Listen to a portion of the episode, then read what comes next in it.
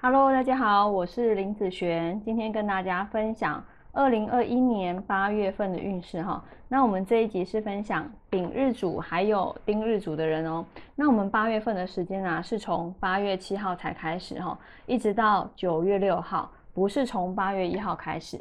那我等一下会依照财运、感情、工作、健康这样子顺序分享下去哈。好，第一个我们先来分享财运的部分哦。财运在这个月啊是状况是不佳哦，没有很好哈。那你要注意有一些损财的现象。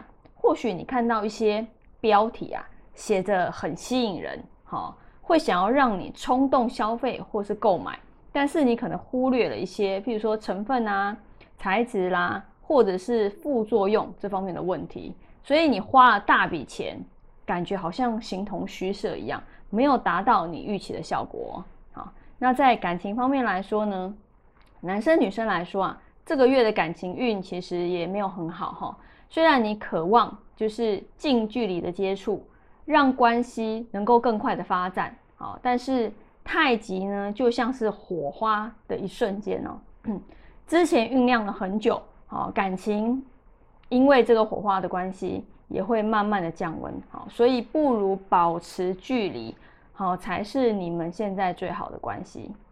那在工作方面来说呢，这个月的工作运好，其实没有很好哦。哈，嗯，感觉不是只有猪队友哦，还有一些傻同事哦。哈，不是到不了啊这样子的标准。好，说再多鼓励的话，也看不到什么样的绩效。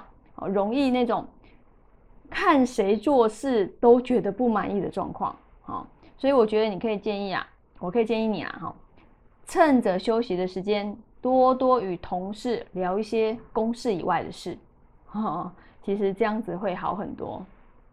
那在健康运方面来说呢，这个月要注意啊，就是，嗯，拉肚子、头痛、头晕、咳嗽，哈，气管炎这样子的状况，多吃一些温热的食物，啊，譬如说像番茄啦、豆花啊、黑咖啡啊。好那这些可以降低啊这方面的不舒服。